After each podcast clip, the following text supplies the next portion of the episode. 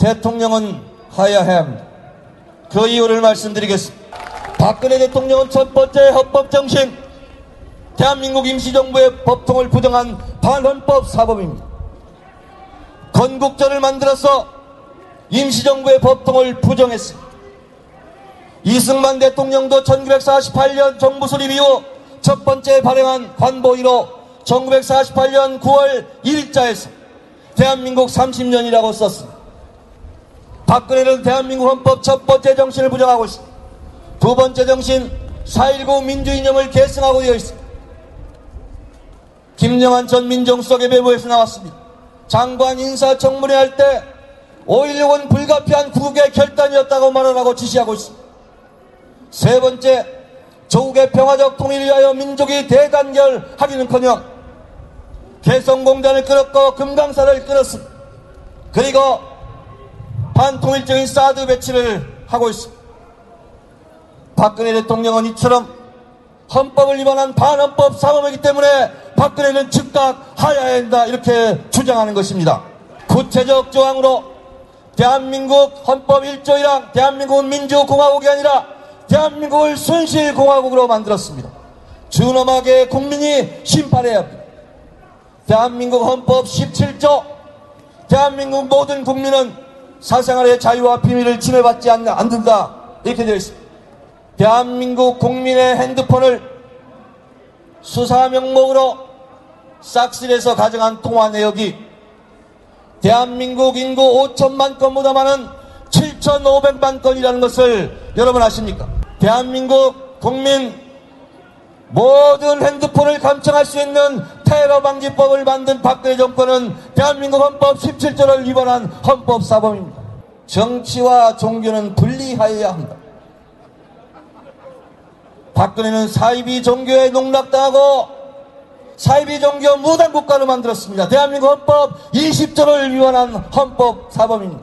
교문위에서 안민석 의원, 유은혜 의원, 손혜원 의원을 비롯한 여러분들이 블랙리스트를 공개하지 않았습니까? 헌법 22조 위반입니다. 헌법에서 일일이 나열했다 하지 않았다 해서 국민의 권리를 경시해서는 안 된다. 이것이 헌법 37조입니다. 박근혜는 헌법을 위반한 헌법 사범입니다. 그래서 내려와야 합니다. 여러분, 박근혜는 즉시 검찰에서 소환 조사해야 됩니다. 박근혜 정권 퇴진 운동을 넘어서 박근혜가 망친 나라 우리 국민이 구한다는 헌법 1조 2항 정신 대한민국의 주인이 국민이라는 것을 여러분 실천해야 합니다.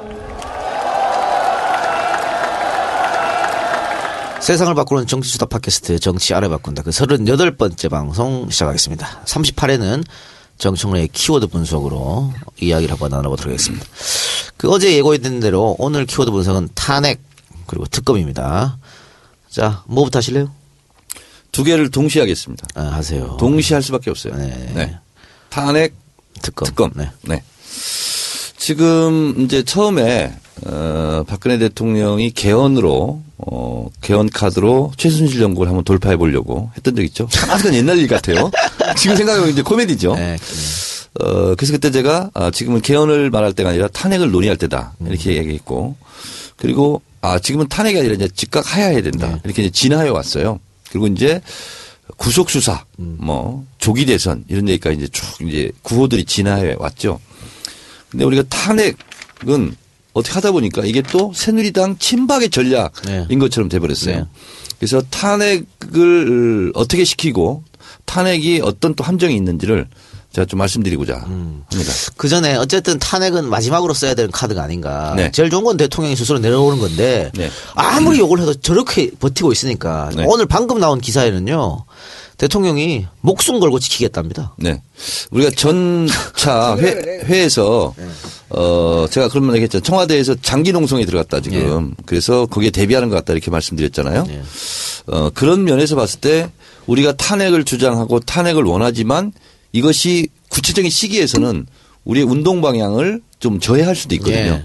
그래서 그런 관점에서 말씀드리면 탄핵을 시키려면 국회의원 200명 이상이 찬성해, 찬성해야 되고요. 음. 그리고 탄핵을 이것이 이, 옳으냐 그러냐는 헌법재판소에 가서 탄핵 심판을 또 하게 돼 있습니다. 네. 자 그런데 어, 헌법재판소는 9명으로 구성되어 있는데 에, 재적 참석 과반수가 아니고 무조건 6명 이상이 탄핵에 찬성해야지 대통령직을 잃습니다. 네. 자, 그렇게 되는데 탄핵 심판하려면 탄핵의 증거와 근거가 있어야 되잖아요. 예. 이것은 여야가 지금 합의해서 통과시키려고 하는 특검 결과에 따라서 이 그 근거 자료로 삼는 거거든요. 아니 뭐 검찰 자료로도 할 수 있어요. 뭐 그렇게 할 수도 그리고 있지만. 지금 헌법학자들은 예. 지금 이 순간 나오는 것만으로 충분히 탄핵 가능하다고 얘기를 하고 있어요. 네, 그런데 이제 어쨌든 심판은 서류 심사고 네, 네. 증거 위주기 때문에 특검 결과를 보고하자 또 이렇게 나올 가능성이 많습니다. 그러면 150일이잖아요. 예. 특검이. 그리고 그 자료를 가지고 심판이 들어간다면 결과적으로 본다면 길게는 1년까지 끌 수가 있는 상황이죠. 근데 국민들은 지금 즉각 퇴진을 원하고 있잖아요. 음. 그럼요. 그리고 더 중요한 것은 헌법재판소 재판관이 9명인데 2명이 퇴임합니다. 네, 1월 달에. 내년 1월, 내년 3월. 네. 박한철 소장하고 이정미 헌법재판관이 퇴임을 하거든요. 근데 그 두 명은 또 대통령이 또 임명해야 됩니다. 최종 임명권자는 대통령이에요. 공석 두 명 임명하는데. 공석. 예. 네네, 그렇습니다. 그래서 지금 분석을 쭉 해보니까 그러면 두 명이 나간다고 보고 일곱 명을 성향을 분석해 봤더니 이명박 박근혜 대통령이 추천한 사람이 두 명. 대법원장이 추천한 게 두 명. 그 다음에 국회 추천이 여야 합의가 강일원 그 다음에 여당이 안창호 야당에서 단독으로 추천한 건 김희수밖에 없어요. 그러면 실제로 부결될 가능성도 대단히 높은 위험한 게임이라는 거죠. 이 탄핵이라는 절차를 밟는 것 자체가. 그리고 그동안 열심히 노력해서 예를 들어 설령 탄핵이 됐고 탄핵 심판에서 부결이 되면 그냥 박근혜에게 면죄부만 줄 수도 있다. 이런 거거든요. 그래서 지금 어 조국 교수나 이런 분들은 어 탄핵 카드는 너무 위험한 카드다 이게 지금. 그래서 즉각 퇴진, 즉각 하야 그 국민운동으로 갈 수밖에 없다. 이런 거죠. 음. 근데 저는 그 즉각 퇴진 뭐 즉각 하야 운동 좋은데 죽어도 지키겠다고 하니까 네. 자기 스스로는 안 내려오겠다는 거 아닙니까?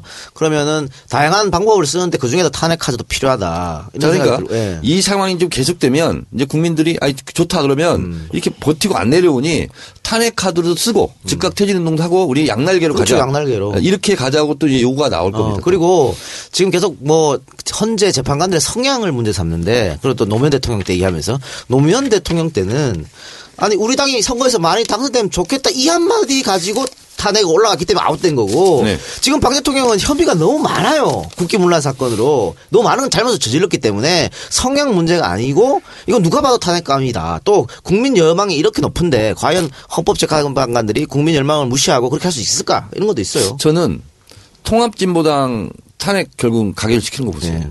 저는 그래서 이분들은 제가 이제 인사청문회 한 분들도 있습니다. 어, 근데 진짜 보수적이고 음. 꼴보수라고 볼 수가 있어요. 그래서 어쨌든 양날개로 가는 건 좋은 것 같기도 한데 오늘 우상원 원내대표가 뭐처럼 나는 속 시원한 말을 했- 했는 것 같아요.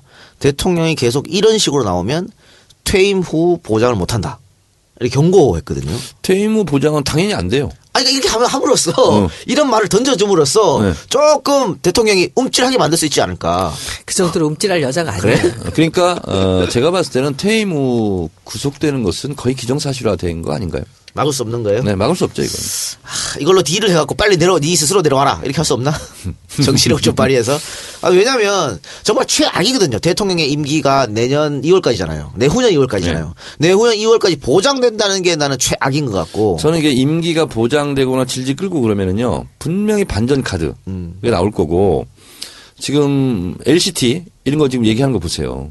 그래서 LCT로서 지금 다시 공세로 전환했다. 그렇죠. 다시 대국민 전쟁 선포를 한 거다. 저는 이렇게 보고 있어요. LCT를 갖고 뭘. 그러니까 LCT가 허가가 날 때 그때 부산 지역의 그 국회의원 분포를 보면 조경태 빼고 다 비박이 잡았어요. 친이계가 거의 잡았거든요.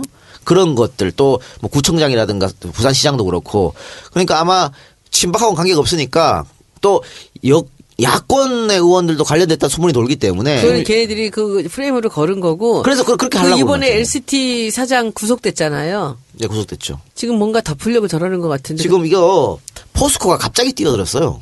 이거 짓는데. 그리고 이- 그렇게 되면 최순실의 입김으로 포스코가 뛰어들었다 볼 수밖에 최순실. 입김이라는 지금 얘기가 솔솔 나오고 있는데. 지금 본인이 내치에서 손 떼겠다. 어, 그리고 빨리 총리 뽑아달라 했잖아요. 한일 군사정보 보호협정 이거 있잖아요. 밀어붙이고 밀어붙이고 있는 거하고 LCT 지금 지시한 거. 네. 이게 두 건이에요. 지금 포착된 게. 자기가 대통령을 계속 수행하겠다 의지를 보인 게. 근데 왜 엄정 지시를 하겠어요? 뭔가 잡고 있다는 거 아니겠어요? 네. 그렇죠. 네. 어, 폭발력 있는 거. 저는 이거, 이것이 이제 궁금하긴 한데 어쨌든 LCT 엄정 수사 지시 이걸로 저는 어, 본인 생각을 다 바꿨다 지금. 음, 국면 전환 가능성이 네. 걸로 충분하다. 네네. 자, 그리고 아까 얘기했던 특검도 따로 좀 구체적으로 한번 이야기 해 보죠. 지금 권성동 법사위원장이 반대 제동을 걸었습니다. 그러면 네. 그 의원님 말씀하신 국회의장 직권상정. 네. 지금 이제 특검은요, 어, 별도 특검으로 지금 여야가 다 합의해서 그건 잘 했어요. 음. 잘 했고. 근데 이제 지금 이제 네티즌들이 지금 반발하고 있는 것은 판검사 경력 15년 왜 변호사 경력은 안 넣냐. 음. 법, 법조 보통 3년 그러잖아요. 근데 이제 그게 에, 왜 그렇게 됐는지 저도 좀 의아스럽고. 지금 여기 있는 법은 변호사도 포함은 되는데 판검사 경력이 있는 사, 있는 변호사로 한정한 거죠. 아, 그렇습니까? 네. 예. 변호사만은 안 되는 예. 거예요. 자 그리고 어, 최동욱 전 검찰총장이 JTBC 나와서 인터뷰한 건데 턱없이 모자란답니다. 숫자가 지금 이, 이 방대한 양을 수사하려면은 지금 이거 가지고 턱없이 모자란다. 그래서 숫자를 더 보강해야 된다.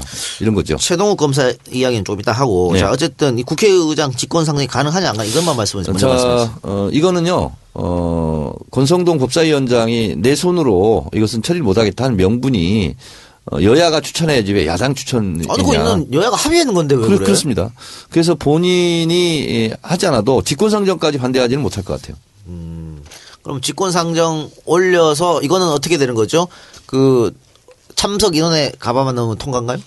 뭐 주- 과반 출석 과반 의견. 가반 추석 가반 예. 예. 그럼 뭐 야권이 단결하면 그냥 바로 통과. 3당 공조한다면 이건 뭐 직권상정해서 통과시킬 수 있고 뭐 새누리당이 끝내 반대한다면 필리버스터 하면 되지 뭐. 음, 정세균 의장이 받아들이지 않을 이유는 없잖아요. 안- 이유는 없죠. 지금 전국이 이런 그렇죠. 상황 속에서. 예. 그리고 새누리당도 대놓고 반대를 하기는 어려울 겁니다. 여론이 있으니까. 네. 예. 자, 그리고 이렇게 되면 국민의당과 민주당이 합의한 후보 두 명을 대통령한테 올리고 네. 그 중에서 대통령이 선택하는 거지 한 명, 않습니까? 네. 한 명을. 그래서 지금 어, 물망에 오른 사람이 이제 최동 가장 강력한 후보가 이제 최동욱 전 총장이에요. 최동욱, 윤석열. 윤석열. 뭐 이런 근데 분들. 윤석열 검사는 하려 그러면 사표를 써야 되잖아. 아직 아직 검사로 제출하고 그건 잘. 모르겠네. 사표를 써야 됩니다. 사표를 써야 예. 되는데. 예. 사표 써야 할 수 있으니까. 현직 검찰이니까. 음. 근데 어쨌든 고르면은 대통령이 최동욱은 안 고를 것 같은데. 최동욱을 고르겠어요, 이거? 네. 어. 그, 의원님 어때요? 최동욱 검사로 하는 게 맞다고 보세요? 어, 본인은 일단 수용하겠다. 본인은 이제 의지를 드러냈습니다. 할수 의지를. 드러냈어요. 예. 네. 그리고 어, 제대로 수사하겠다. 어, 본인한테 맡겨준다면 그렇게 했죠. 그러니까 의원님은 괜찮, 올바른. 뭐 괜찮은 것 괜찮은 같은데. 것 같아요. 예. 알겠습니다. 자, 그러면, 에, 정청의 키워드 분석 더 할- 하실 말씀 이 있어요? 네. 됐습니다. 예. 국정조사. 국정조사 좀. 음. 국정조사는 어떻게 된 거예요, 지금? 국정조사는 음, 이제 뭐 국회에서 할 수 있는 합의는 했다고 그러던데. 예. 음, 합의 아, 뭐 할 수 있는 건데 네. 근데 사실은 특검만큼 그렇게 하지 못하는 이유가 수사권이 없으니까. 없어요. 그리고 뭐 계좌 추적권 이런 것 이런 것도 하기 어렵거든요. 그리고 또 국회의원들이 다 비전문가다 보니까 그래서 국정조사는 사실은 여론 환기용 대국민 홍보용으로는 더없이 좋죠. 뭐 그래서 청문회 같은 이런 효과가 그러니까 있으니까. 그 특검은 사실은 어떻게 수사를 하고 누구를 불렀고 잘 모르잖아요 국민들이. 근데 네. 국정조사는 바로 증인 불러가지고 그렇습니다. 물어볼 수 있잖아요. 생, 그렇- 생중계로 볼 수도 있고. 그렇습니다. 그럼 누구나 다 부를 수 있어요? 아, 그러면 합의만 하면요. 국정조사. 그러면 저 구속된 사람들도 볼 수 있는 겁니다. 다 그때 지난번에 네. 국정조사 특위에서 원세훈 그 나왔잖아요. 야. 서울구치소에서. 음. 근데 여야가 국정조사 하기로 합의했다 그랬는데 구체적 뭐 날짜 이런 건 안 나온 거죠. 그러니까 지금 그 국정조사 그 팀이 만들어졌잖아요. 예. 일원들이. 그래서 우리 당하고 이제 그 야당하고 여당하고 해서 만들어졌는데 아, 사실은 이제 저는 뭐 이 이번에 교문위에서 우리가 그 이번 이 최순실 게이트를 밝히는데 이제 안민석 의원하고 저하고 일을 많이 했다고 교문위가 열의를 했죠. 네, 우리가 시작은 다 했으니까. 근데 그, 그래서 들어가는데, 아우, 뭐, 일이 너무 커지고 그러니까, 뭐, 예산 때문에도 지금 어제 오늘 전 죽, 죽다 살았어요, 지금. 근데, 이제 여기서 좀 끝내고, 이제 저도 제 일을 좀 해야 되겠다 생각을 했었는데, 이제 국정조, 이 팀에 들어오라고 하셔서, 애를 한번 죽어보자라고 생각하고, 지금까지는 제가 모든 이 증거라든지 이 사실을 밝히는데, 이번에 국감에서 제가 앉아서 했거든요. 전화 걸고. 근데 이번에 국조 때는 제가 한번 발로 아, 들어갔습니까? 안민석 의원도 들어갔습니까? 음. 이제 국정조사 안에 청문회가 포함되어 있는 겁니다. 예, 예. 그래서 내가 한번 뛰어볼게 이번에는 그 국정조사를- 수사력을 한번 총동원 해볼게. 국정조사를 하게 되면 보통 이제 새누리당 이런 데 여당에서 반대하는 것은 수사 중이다. 뭐 이런 것 때문에 이제 미루고 안 했는데 워낙 그때 여론이 좋았기 때문에 국정원 국정조사 특위를 한 거거든요. 그래서 국정조사를 하게 되면 이제 간사가 있지 않습니까? 삼당 간사가. 삼당 간사가 합의하면 어떤 증인도 다 부를 수 있어요. 감옥에 있는 사람도. 불러서 이제 물어볼 수 있고. 그리고 또 청문회를 또 할 수가 있고. 현장 조사를 할 수 있고 다만 이 이제 비박들이 왔으니까 뭐 그렇게 반대하거나 그러진 않겠죠. 그리고 이제 이번에는 양상이 재밌는 게 비박들이 이제 도공격할 수도 있거든요. 어, 그래서 국정조사를 하게 된다면 한 두 달 정도는 또 그걸로 전국을 달굴 수가 있어요. 대통령도 부를 수 있어요? 대통령은 안 나오죠. 저는 그 저기 뭐야 그 성주 국회의원 그 사람이 들어있어서 좀 걱정이야. 이완영? 아, 상관없어요. 네, 이완영이랑 그 하태경이 있어요. 아니 하태경 완전 돌아섰어. 어떻게 그렇게 돌아서? 그 사람 원래 돌아서는데 선수예요. 그러니까 우리 국정원 국정조사 할 때도 김태흠, 이장호 다 있었고요. 예, 뭐, 그 아무 상관없어요. 어떤 국정조사 하셨어요? 국정원 댓글 사건. 아 네. 그때 네, 그거 제가 보통 한 한사했었거든요. 3개월 한다면서요? 합의하기 나름인데 보통 두 달 정도 하죠. 근데 그때 뭐 별로 못 밝혔잖아. 왜 엄청난 걸 많이 밝혔죠. 뭐 밝혔지? 그때 뉴스를 안 보셔서 그런데 그때는 안 실제로 그 댓글 사건 있잖아요. 서울 경찰청 사이버 수사대에서 음. 실제로 발견을 합니다. 그리고 지우는 과정. 이게 동영상 패스, 패스헤르 TV로 다 나왔잖아요. 그렇죠. 그게 예. 다 공개했죠. 그래서 실제로 증거들을 많이 잡았죠. 어쨌든 소년 활약 부탁드리고 아궁이 섭외 왜 거절했어요?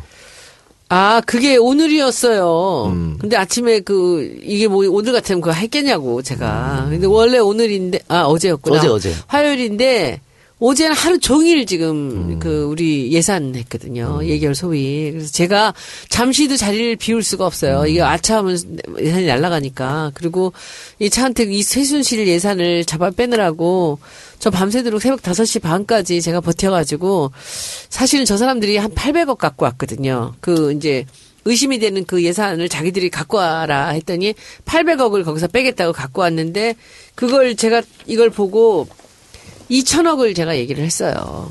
그 2천억을 해놨더니 다시 그들이 가서 뭐 1천억, 1,100억 하는데 마지막까지 이제 새누리가 1,700억에 그 둘이 이 금, 이제 그 최- 문체부랑 해왔는데 제가 1,900억 아니면 나는 안 하겠다고 그랬어요. 그래서 끝까지 버텼는데 1,800 정도에 저는 이제 사실 이제 나중에 딜을 하려고 그랬지. 근데 그거를 밤에 5시 반에 안 하더라고. 근데 안 하면 지는 거잖아요. 새누리가 1,700을 갖고 왔는데 우리가 그거를 헐레 헐레 해갖고 그걸 내주면은 그게 뭡니까? 그래서 안 하겠다고 소리 지르고 던져버리고서 가버렸어. 5시 반에. 그리고 오늘 아침에도 하는데 안 했어. 그랬더니 그 우리 그 국민의당의 이제 위원장이거든. 예결 소위는 그분이 그 1,750억. 근데 제가 원하는 게 그거였어요. 1750을 깎았다고요? 50억 깎았지. 그것도 1,750억을 깎은 게 그 차은택 예산에서만. 그러니까, 그러니까 최순실 저한테 계산. 예산에서만. 그걸 다 깎은 거예요. 네, 그건 뭐 잘하셨네. 당연히 잘했죠. 예. 800억 한다는 거 그 정도 했으니까 길을 쓰고 했죠. 아, 800억 깎는다고 갖고 왔는데 예. 웃기지 마. 1750억 예, 깎았어요. 예. 네, 잘했어요. 자, 그러면 광고 듣고 와서 계속 이야기 이어가도록 하겠습니다. 홈페이지, 쇼핑몰, 이미지컷, 파노라마 VR 등 다양한 웹 컨텐츠를 제작하는 크로위즈입니다. 다양한 분야의 컨텐츠를 제작한 경험을 바탕으로 고객님의 상품과 서비스를 가장 효과적으로 홍보할 수 있도록 최선을 다하고 있습니다. 사전 기획에서부터 제작, 관리, 유지 보수까지 믿고 맡기실 수 있도록 고객과 소통하는 크로비즈입니다. 홈페이지는 crowiz.co.kr 또는 010-2835-6552로 낮이든 밤이든 언제든 연락주세요. 감사합니다.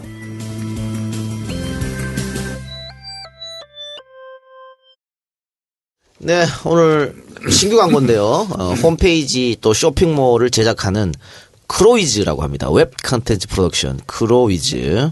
자영업자나 작은 회사는 전문적인 홍보 인력이 없으니까 상품이 아주 좋아도 이거 홍보할 포인트를 잡지 못해서 구색만 갖춘 경우가 많은데 크로위즈에서 홈페이지나 쇼핑몰 방문자에게 어필할 수 있는 홍보 포인트를 발굴해서 홈페이지 쇼핑몰 사진, 동영상, 3D, 파노라마, VR, 일러스트 등 다양한 웹 컨텐츠를 제작해서 광고할 수 있게 도와준다고 하니까 전화 한번 해보시기 바랍니다. 070-8254-6552, 8254-6552.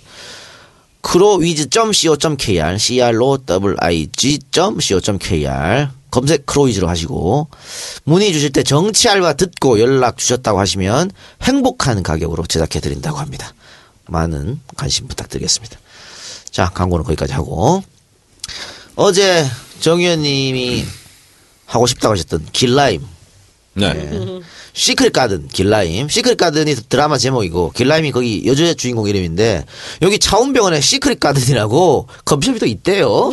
그리고 박 대통령이 길라임이란 예명을 썼다고 그랬는데 네. 어 이혜훈 의원 또 전혁 의원이 증언을 여러 개 했어요. 대통령은 일과 시간 끝나면 텔레비를 끼고 산다. 늘 텔레비만 본다. 아마 이 시크릿 가든 아주 재밌게 봤지 않나. 그래서 가명을 길라임으로 쓰지 않았나 이렇게 생각되는데 그 대통령이 뭐 때문에 이렇게 대리 처방을 했을까 의심스럽거든요.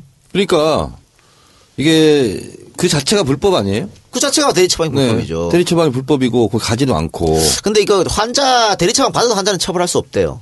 의사만 그래요? 처벌할 수 있다고. 아 그래요?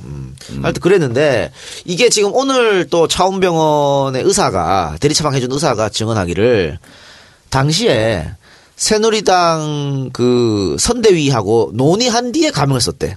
어. 그러니까 그게 뭐냐면 왜저 이름 받았구나. 나경원이가 어. 서울시장 박원순 시장이랑 붙을 때 1억 피부과 다닌다 이- 이게 떨어진 거의 원인 중에 하나였잖아요. 근데 여기 차원병원이 회원권이 1억 5천만 원이잖아. 네. 박근혜 후보가 여기를 다닌다고 알려지면 마이너스가 되니까 네. 그래서 그때부터 가명을 쭉 쓰지 않았을까? 왜 이런 마이너스가 돼요? 의혹. 1억 5천짜리 일을 다닌다 그러면 당연히 선거에 그렇죠. 불리하죠. 그리고 또 하나는 어 자기 이름으로 쓰- 쓰면은 문제가 될 만한 처방을 받았을 것 같은 이런 의혹들이 제기되는 거죠. 지금 SBS, SBS 뭐 보도에 의하면 뭐 태반 주사 맞아 맞지 않았냐. 의혹 보도도 나오고 그러는데 하여튼 뭐 근데 또 오늘 네티즌들이 좀 기가 막혀요. 두 가지를 막 또 발견했는데 그 길라임 어깨 문신이 미르제다 미르제다. 로고하고 똑같다. 예, 예, 예. 뭐 이렇게 얘기도 나오고 하더라고요. 근데 제가 얘기를 했어요. 어, 길라임 대통령 담화문을 제가 대신해서 발표했죠. 어, 내가 길라임 문신을 로고로 사용하라고 한 적은 없다. 어, 내가 52년 용띠니까 인리재단에서 그냥 용을 하지 않았느냐. 아. 저는 아, 그렇게 생각해요. 아예 뭐 대답을 안 할 것 같기도 한데 근데 길라임이 무슨 뜻인지 알아요? 몰라요.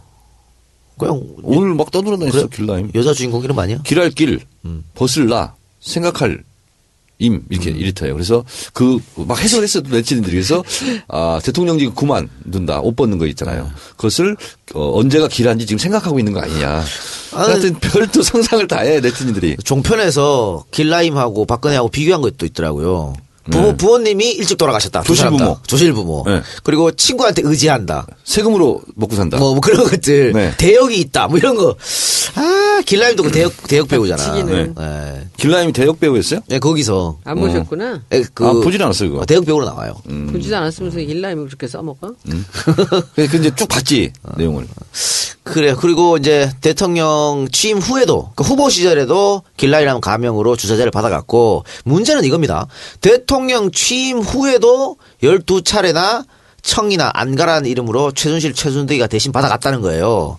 그런데 대통령의 건강은 안보하고 직결되는 문제 아닙니까? 그렇죠. 그리고 대- 그렇기 때문에 주치의가 있고 그래서 대통령이 이렇게 처방을 받으면 항상 주치의가 있어야 되는 거거든요. 자문위가 만약에 처방을 해도 주치의가 옆에 붙어 있어야 되는데 지금 보면 주치의를 몰랐다는 거잖아. 그 주치의도 배제하고 청와대 안에 약물이 있음에도 불구하고 청와대에 요청하지 않고 차원병원에 요청해서 받아갔다 그러면 그럼 이 주사제가 도대체 뭔 그러니까 주사제냐? 제가 그 이제 청와대에 있던 그 의사 선생님 좀 아는 분이에요. 8개월 계셨는데 그 우리나라 최고의 내과 의사가 거길 들어가죠 항상. 그래서 여쭤보니까 그 나는 처방한 적 없다.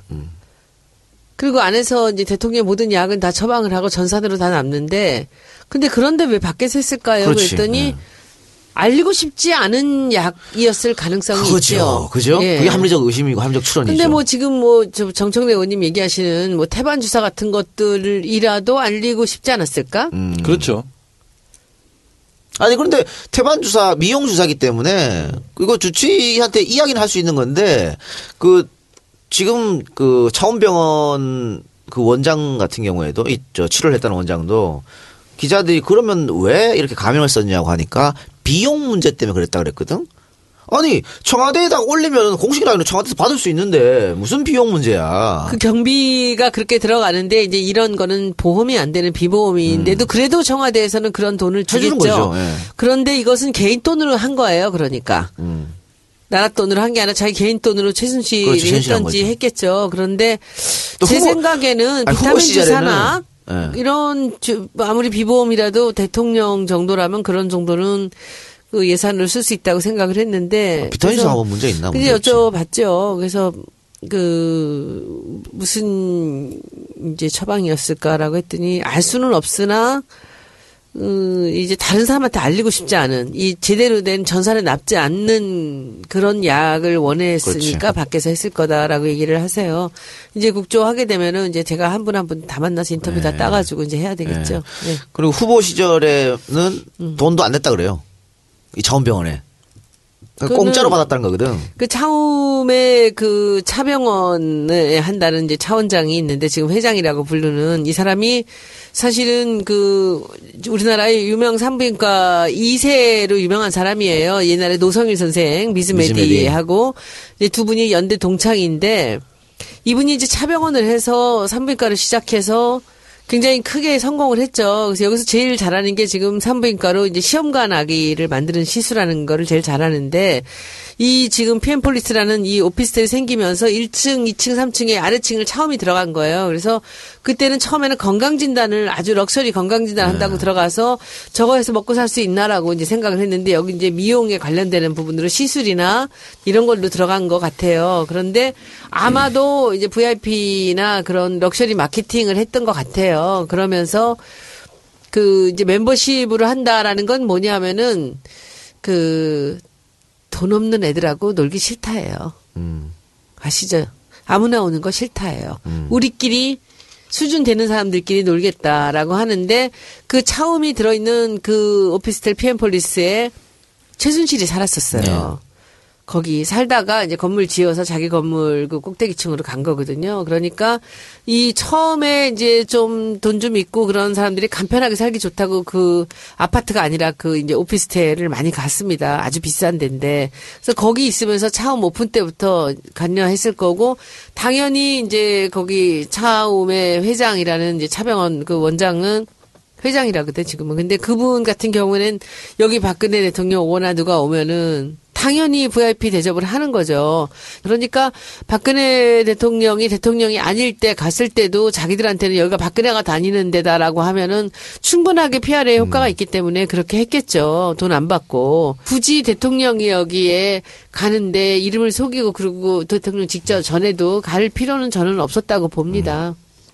그런데 뭔가 드러나고 싶지 않은 것이 있었기 때문에 그게 뭐 그런 것이 가장 아닐까. 큰 이유겠죠. 네, 그렇게 생각합니다. 자, 대통령이 음 사실은 가명을 쓰면서 다른 가명 쓸 수도 있는데 길라입이라고 누구나 하는 참 독특한데 이거 원래 가명은 자신을 감추고 싶으니까 아주 평범한 가명을 많이 쓰거든요. 근데 이렇게 길라임을 그 쓰는 거. 웨이터들이 이름 붙이는 거 조용필 이거 비슷한 거 아니었겠어요?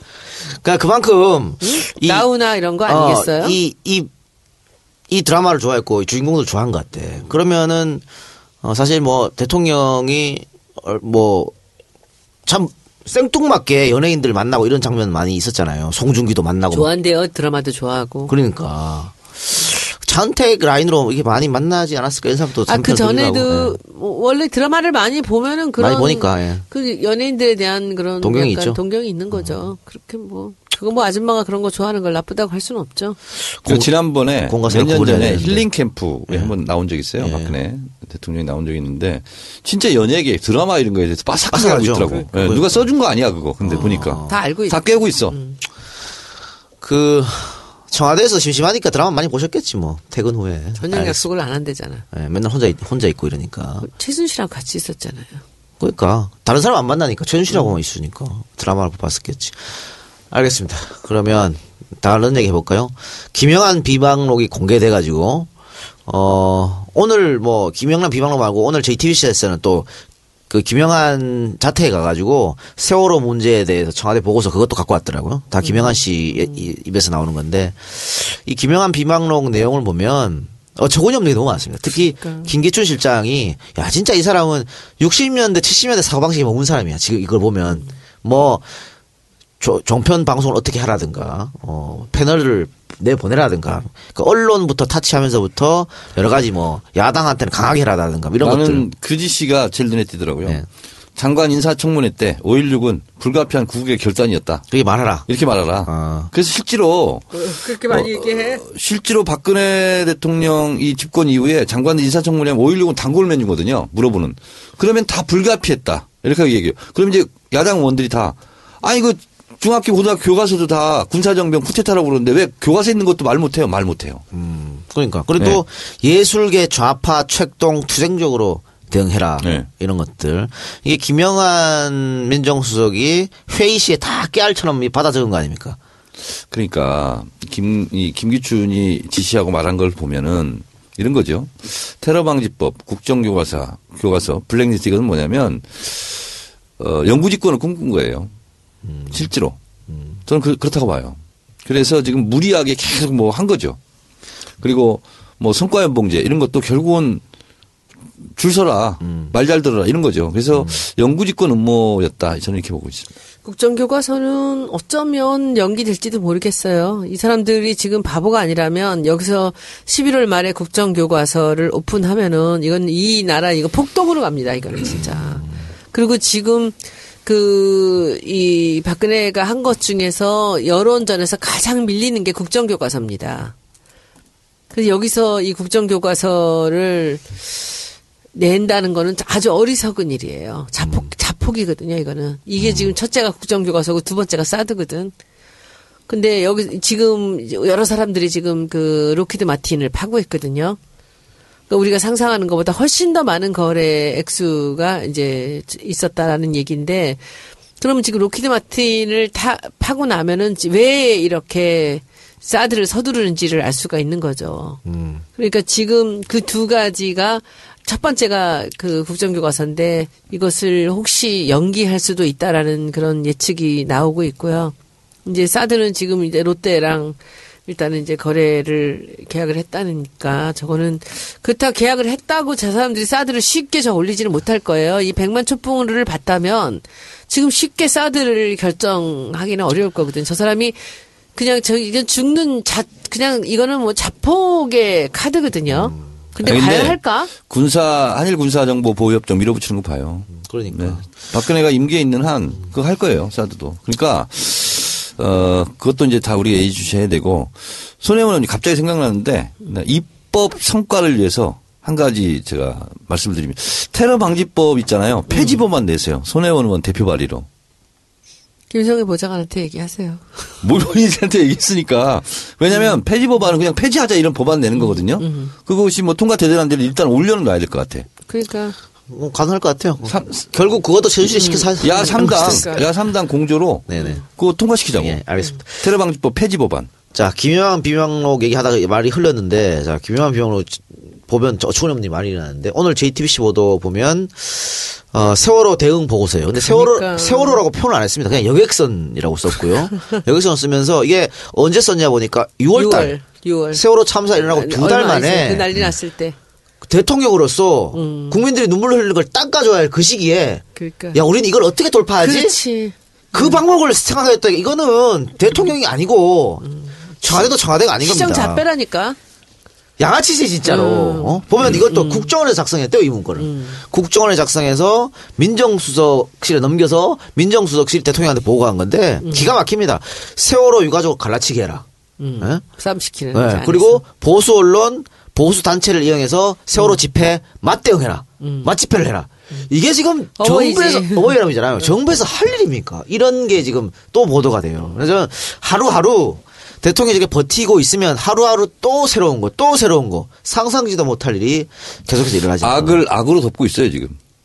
센 걸 센 걸로 덮고. 아니 그러니까. 악으로 넘는 게 아니라 끝도 없이 나오잖아. 네. 끝도 없이 나와요, 어제 끝도 없이. 오늘 그 네. 지금 그 자기 그 중학 얘 중졸이 된다면 이제 고등학교도 지금 취소한다는 거 아닙니까? 17일밖에 안 나갔다는 거 아니야 고3 때. 고3 게다가 1년 동안, 고3 네. 때 후반에 그 남자 만 나갖고 임신을 했잖아요. 그렇지. 네.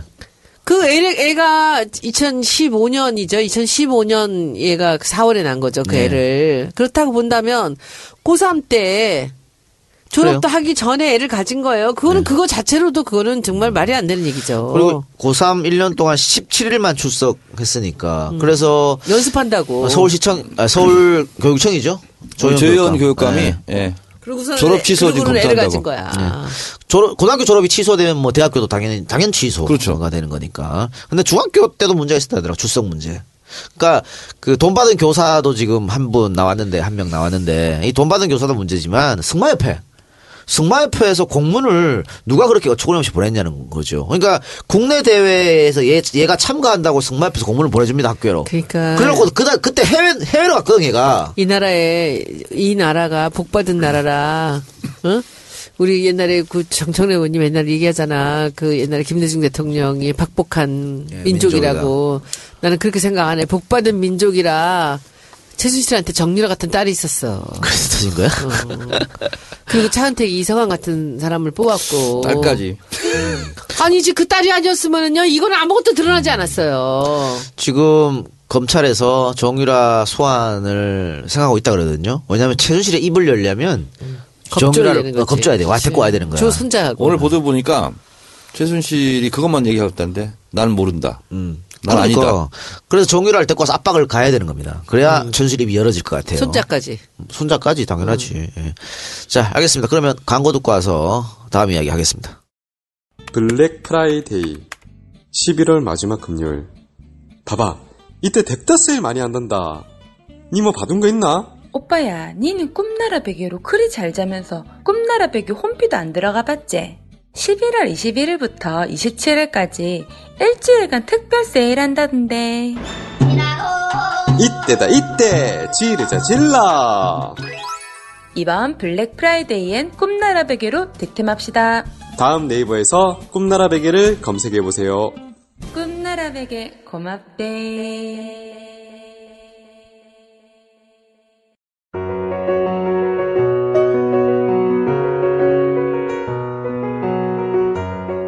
안녕하세요. 요즘 중고차 고르기 참 힘드시죠? 이 차가 얼마에 사야 맞는 금액인지, 잔고장은 없는 건지, 또 차 사고는 어느 부위인지 꼼꼼히 따져보고 사야 하는데, 일반 소비자분들은 잘 모르시잖아요.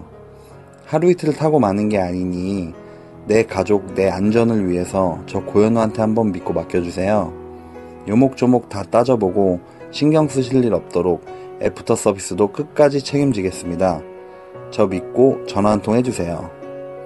010-3949-3336 010-3949-3336 내 차 팔 때도 24시간 전국 어디든 달려가겠습니다. 이상 고현우 중고차였습니다.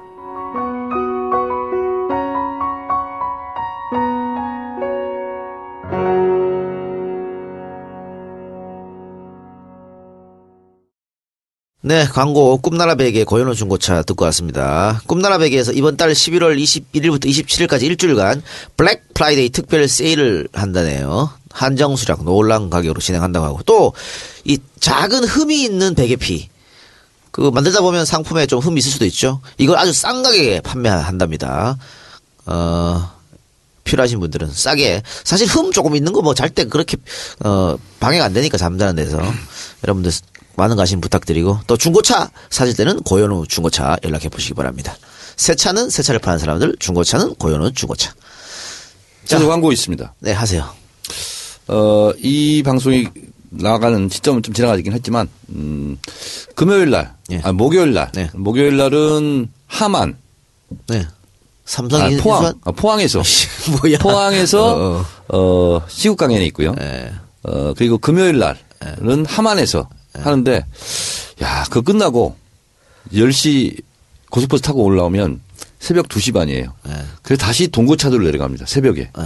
그래서 어 건국 이래 최초로 동거차도에서 박근혜 에, 퇴진과 세월호 진상규명 처- 책임자 처벌을 위한 어, 촛불 시위를 합니다. 그 페이스북으로 중계하세요. 네. 페이스북 중계하고 그리고 다시 팽목항으로 나와서 어 20일 날 일요일 날 오후 4시에 또 하고 합니다. 그리고 어 다음 주 금요일 날 25일인가요? 어 광주 5.18 기념관에서 어, 광주 시국 강연에 있습니다. 강연을 많이 하시네. 네. 그 저 이재명 시장 전국으로 돌아다니면서 강연을 하던데 뭐 대선 주자급이네. 정청 어. 지금 뭐 미리 지금 뭐 포석을 까는 거죠 지금. 네. 알겠습니다. 많은 참석 부탁드리고요. 자, 요즘 또 언론을 통해서 논란이 되는 게 김종필 전 자민련 총재의 시사저널 인터뷰입니다. 여러 가지 얘기를 했는데 그 정의당에서는 또 그런 얘기가 또그 심상정 대표가 아 이런 얘기를 좀 진작 좀 하지 말이야. 왜 이제 와서 하시냐 그랬는데 김종필 전 총재는 어 침소봉대했다 시사저널이 그래서 몰래 뭐 녹음했다. 음, 그런 얘기도 하는데 시사전에서는 뭐 부풀린 거 하나도 없다. 그대로 얘기했다. 또 이렇게 얘기를 하고 있어요. 녹취록이 있을 거니까. 당연하죠. 녹취록 있는 거죠. 자, 일단은 김종필 전 총재가 뭐라고 인터뷰했냐면 최태민은 반 미친놈이고 박근혜는 고집불통이다. 지들 엄마 아빠 나쁜 것만 배웠다. 그리고 5천만 국민이 청와대 앞에서 촛불을 들어도 하야를 안 할 것이다. 고집이 세니까. 그리고 최태민하고 박근혜가 한 방에 들어가면 뭘 하는지 나오지를 않는다. 이렇게 또 상상력을 자극할 수 있는 그런 발언도 했습니다. 그러면서 유경수도 알려진 것과 달리 욕심이 많다. 어? 내 아내가 만삭이 가지고 그때 나는 뭐 미국에 있었고 만삭이 가고 쌀이 한 톨이 없어 먹을 것도 없었는데 자기들은 밥을 먹으면서 조카 안 챙겨줬다. 뭐 이런 얘기까지 했어요.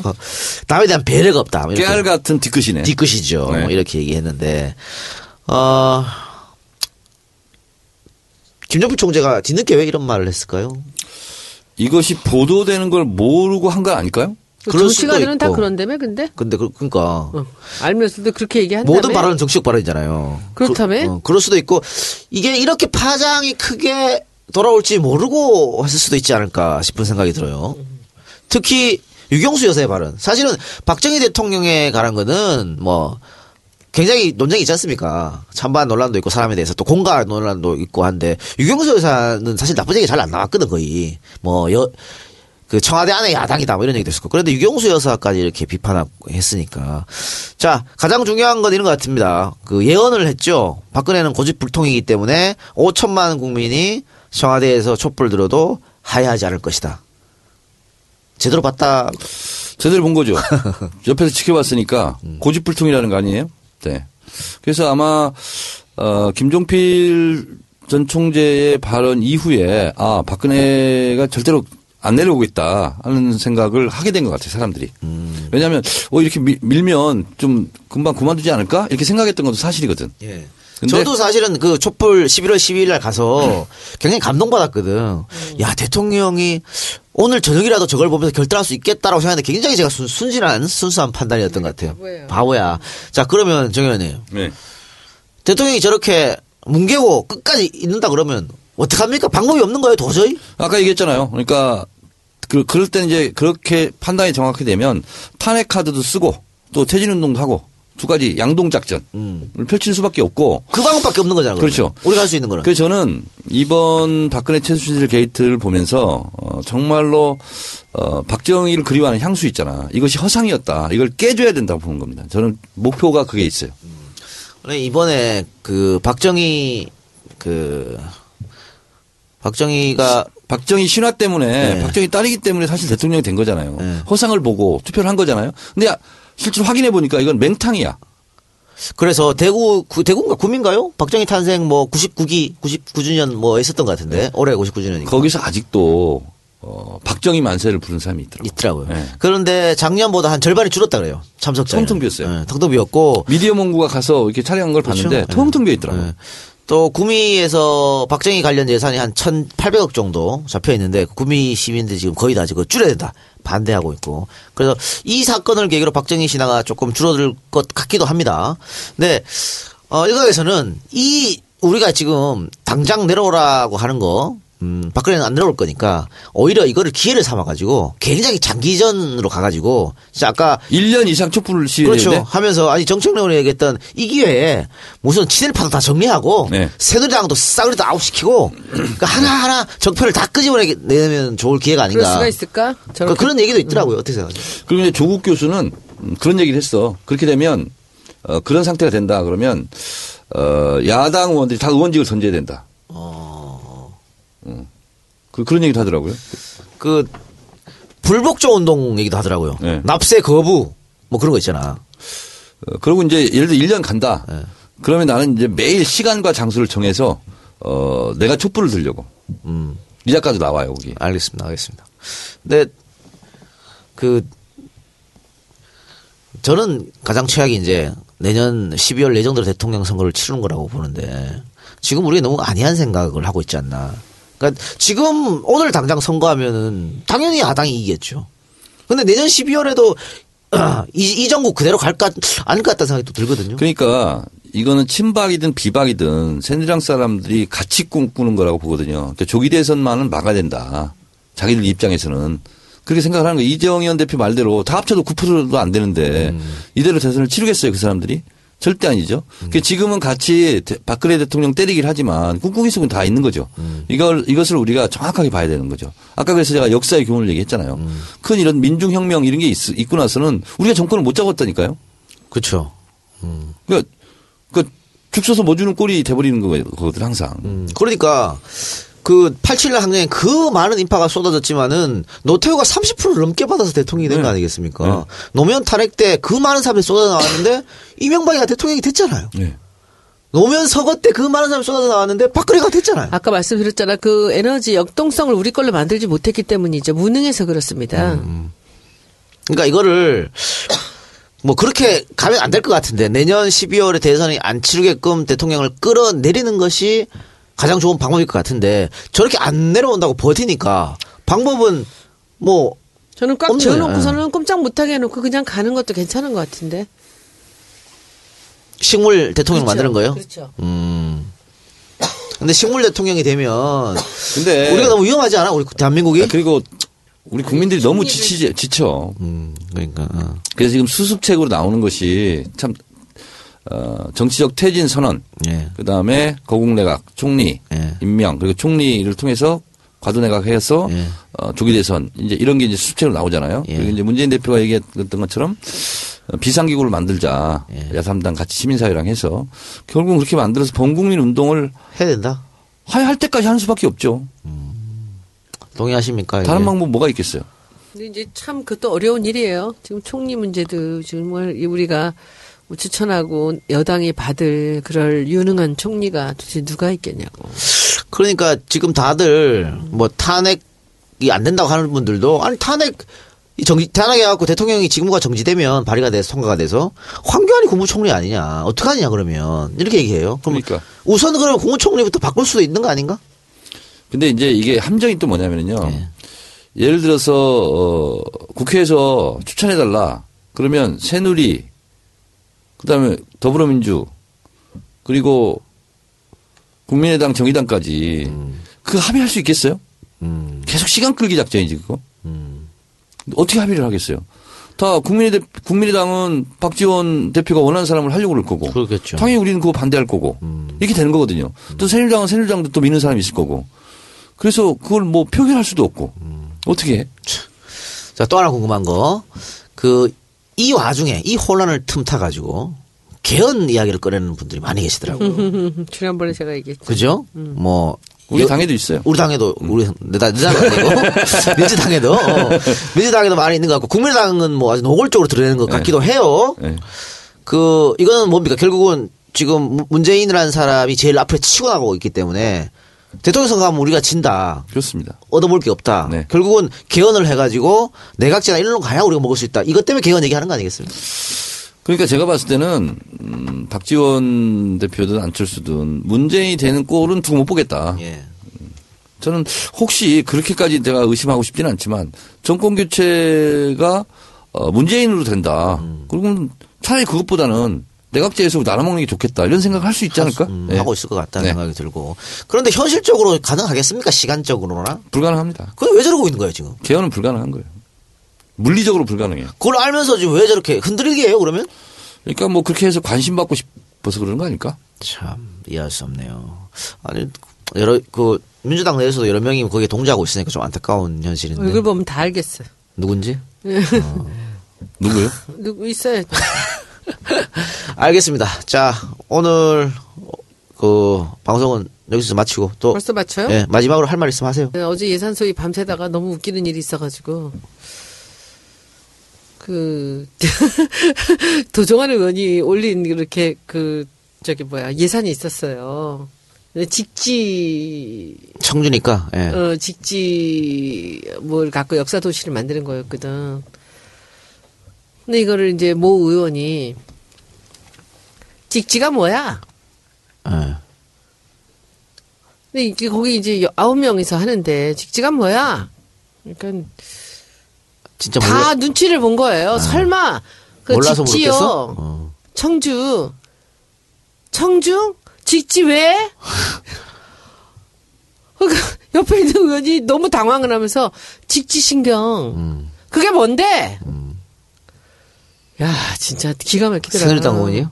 음, 누구라고는 얘기 안 하겠어. 네. 여성분이네. 말 끝마다 반말로 쪼개는. 아 짜증나. 어떻게 그 그분이 배운 게 없군요. 정 의원님 직지 직지가 뭐야? 그분, 그분 교수 출신 아니에요? 아 몰라. 직지 심체 요절이라고 있잖아요. 아우 난 정말 아우 내가 하면서 다른 거는 하나도 안 힘든데 왜 우리 당 의원들은 그렇게 예산을 많이 안 넣어요? 그쪽은 남의 예산 받아다 얼마나 많이 들어가 있는지 하나하나 우기면 또 또 나중에 어떻게 되든지 간에 다 올라가잖아요. 우리 당 의원들은 그 적극적으로 예산을 안 넣어. 그 야당이라며 원래? 아니 뭐 왜 왜 그래? 왜 그래 진짜? 다 하지. 그러니까 우리가 시- 예산을 올리니까 이렇게 다른 사람들이 넣어주면 하잖아요. 도정아 의원 거 내가 많이 했거든. 그리고 안규백 의원도 뭐 어디 있는 거 뭐 이런 거 있으면 얘기 미리 이야기하면 다 해서 끝까지 하고 그리고 난 너무 기가 막히고 세계 문자 박물관을 확 깎았지. 그 아무 의미도 없는 건 나중에 알고 보니까 민원을 많이 받았어요. 한글 박물관에 제대로 된 표준 글자 하나도 없는 나라에서 그 송도에다가 천억짜리 그 세계 문자 박물관을 만든다는 거예요. 그래서 그게 말이 되느냐고 나는 많은 사람들 얘기를 해서 딱 들여다 보니까 20억, 30억씩 두번 예산이 나갔는데 아직 예타도 안 나온 거야. 근데 보니까 예타는 예비 타당성 조사를 말하는 네. 겁니다. 이제 겨우 알았어, 저도 그거. 근데 예타도 안 나왔는데 보니까 그 박근혜 대통령의 그 선거를 아주 열심히 도왔던 대구의 어떤 사업가가 그 일을 하겠다고 해서 그것을 강은희 예. 네, 여가부 장관. 네, 이 사람을 시켜서 억지로 껴넣은 거래요. 그게 그래요? 지난 회기 때. 정말, 하, 정말 아우, 많이 난 진짜- 다 헤쳐먹는구만, 내가 진짜. 그, 진짜 그냥 깎았는데 뭐 난리가 난 거야. 왜냐면 우리 또 우리 당에 또 인천 지역에 국회의원이 있잖아요. 근데 그래서 내가 그래서 저는 웬만하면은 제가 그냥 하겠다. 근데 이건 해서는 안 되는 일입니다. 계획도 없고 유물도 없는데 박물관을 한다 한데 로제스타 스톤이 한 덩어리만 있던지 아니면은 그 후민정음 해례본 쪼가리라도 하나 있으면 그게 그걸 기본으로 되죠. 아무것도 없이. 영상이랑 무슨 이런 복사본 갖고서는 박물관을 한다는 그런 생각을 어떻게 해요. 그래서 끝까지 버텨서 제가 깎았어요, 그거는. 자, 제가 한 말씀 마치, 하고 좀 마쳤으면 좋겠는데요. 그, 오늘, 김무성, 유승민, 음, 두 명이 박근혜 대통령 만드는데 자기들이 이- 일조했던 거에 대해서 사죄한다. 이렇게 얘기했어요. 그리고 같이? 아니, 따로따로 했어요. 근데 도- 공교롭게 동시에 두 명이 다 그렇게 했고 며칠 전에는 6일째 전 통일부 장관이 예, 사죄한다 이렇게 얘기했거든요. 여기에 속으면 안 된다. 다시 민심표 앵벌이를 하고 있어요 지금. 그렇지. 네, 그래서 여기 속으면 안 되고 제가 추미애 대표한테도 그, 어, 며칠 전 전화하면서 그랬거든요. 어, 측은지심이 지금은 매국이다. 단호함이 애국이다. 그러면 뭐라고 네. 쳐야지. 그래서 인간적으로 안 됐다 뭐 이런 거 있잖아요. 야당 사람들 너무 착한 것 같아. 그래서 진짜 이, 이, 이 국면은 이를 악물고 그런 눈물파리 예, 감정호수에 절대 속으면 안 된다. 그럼요. 네.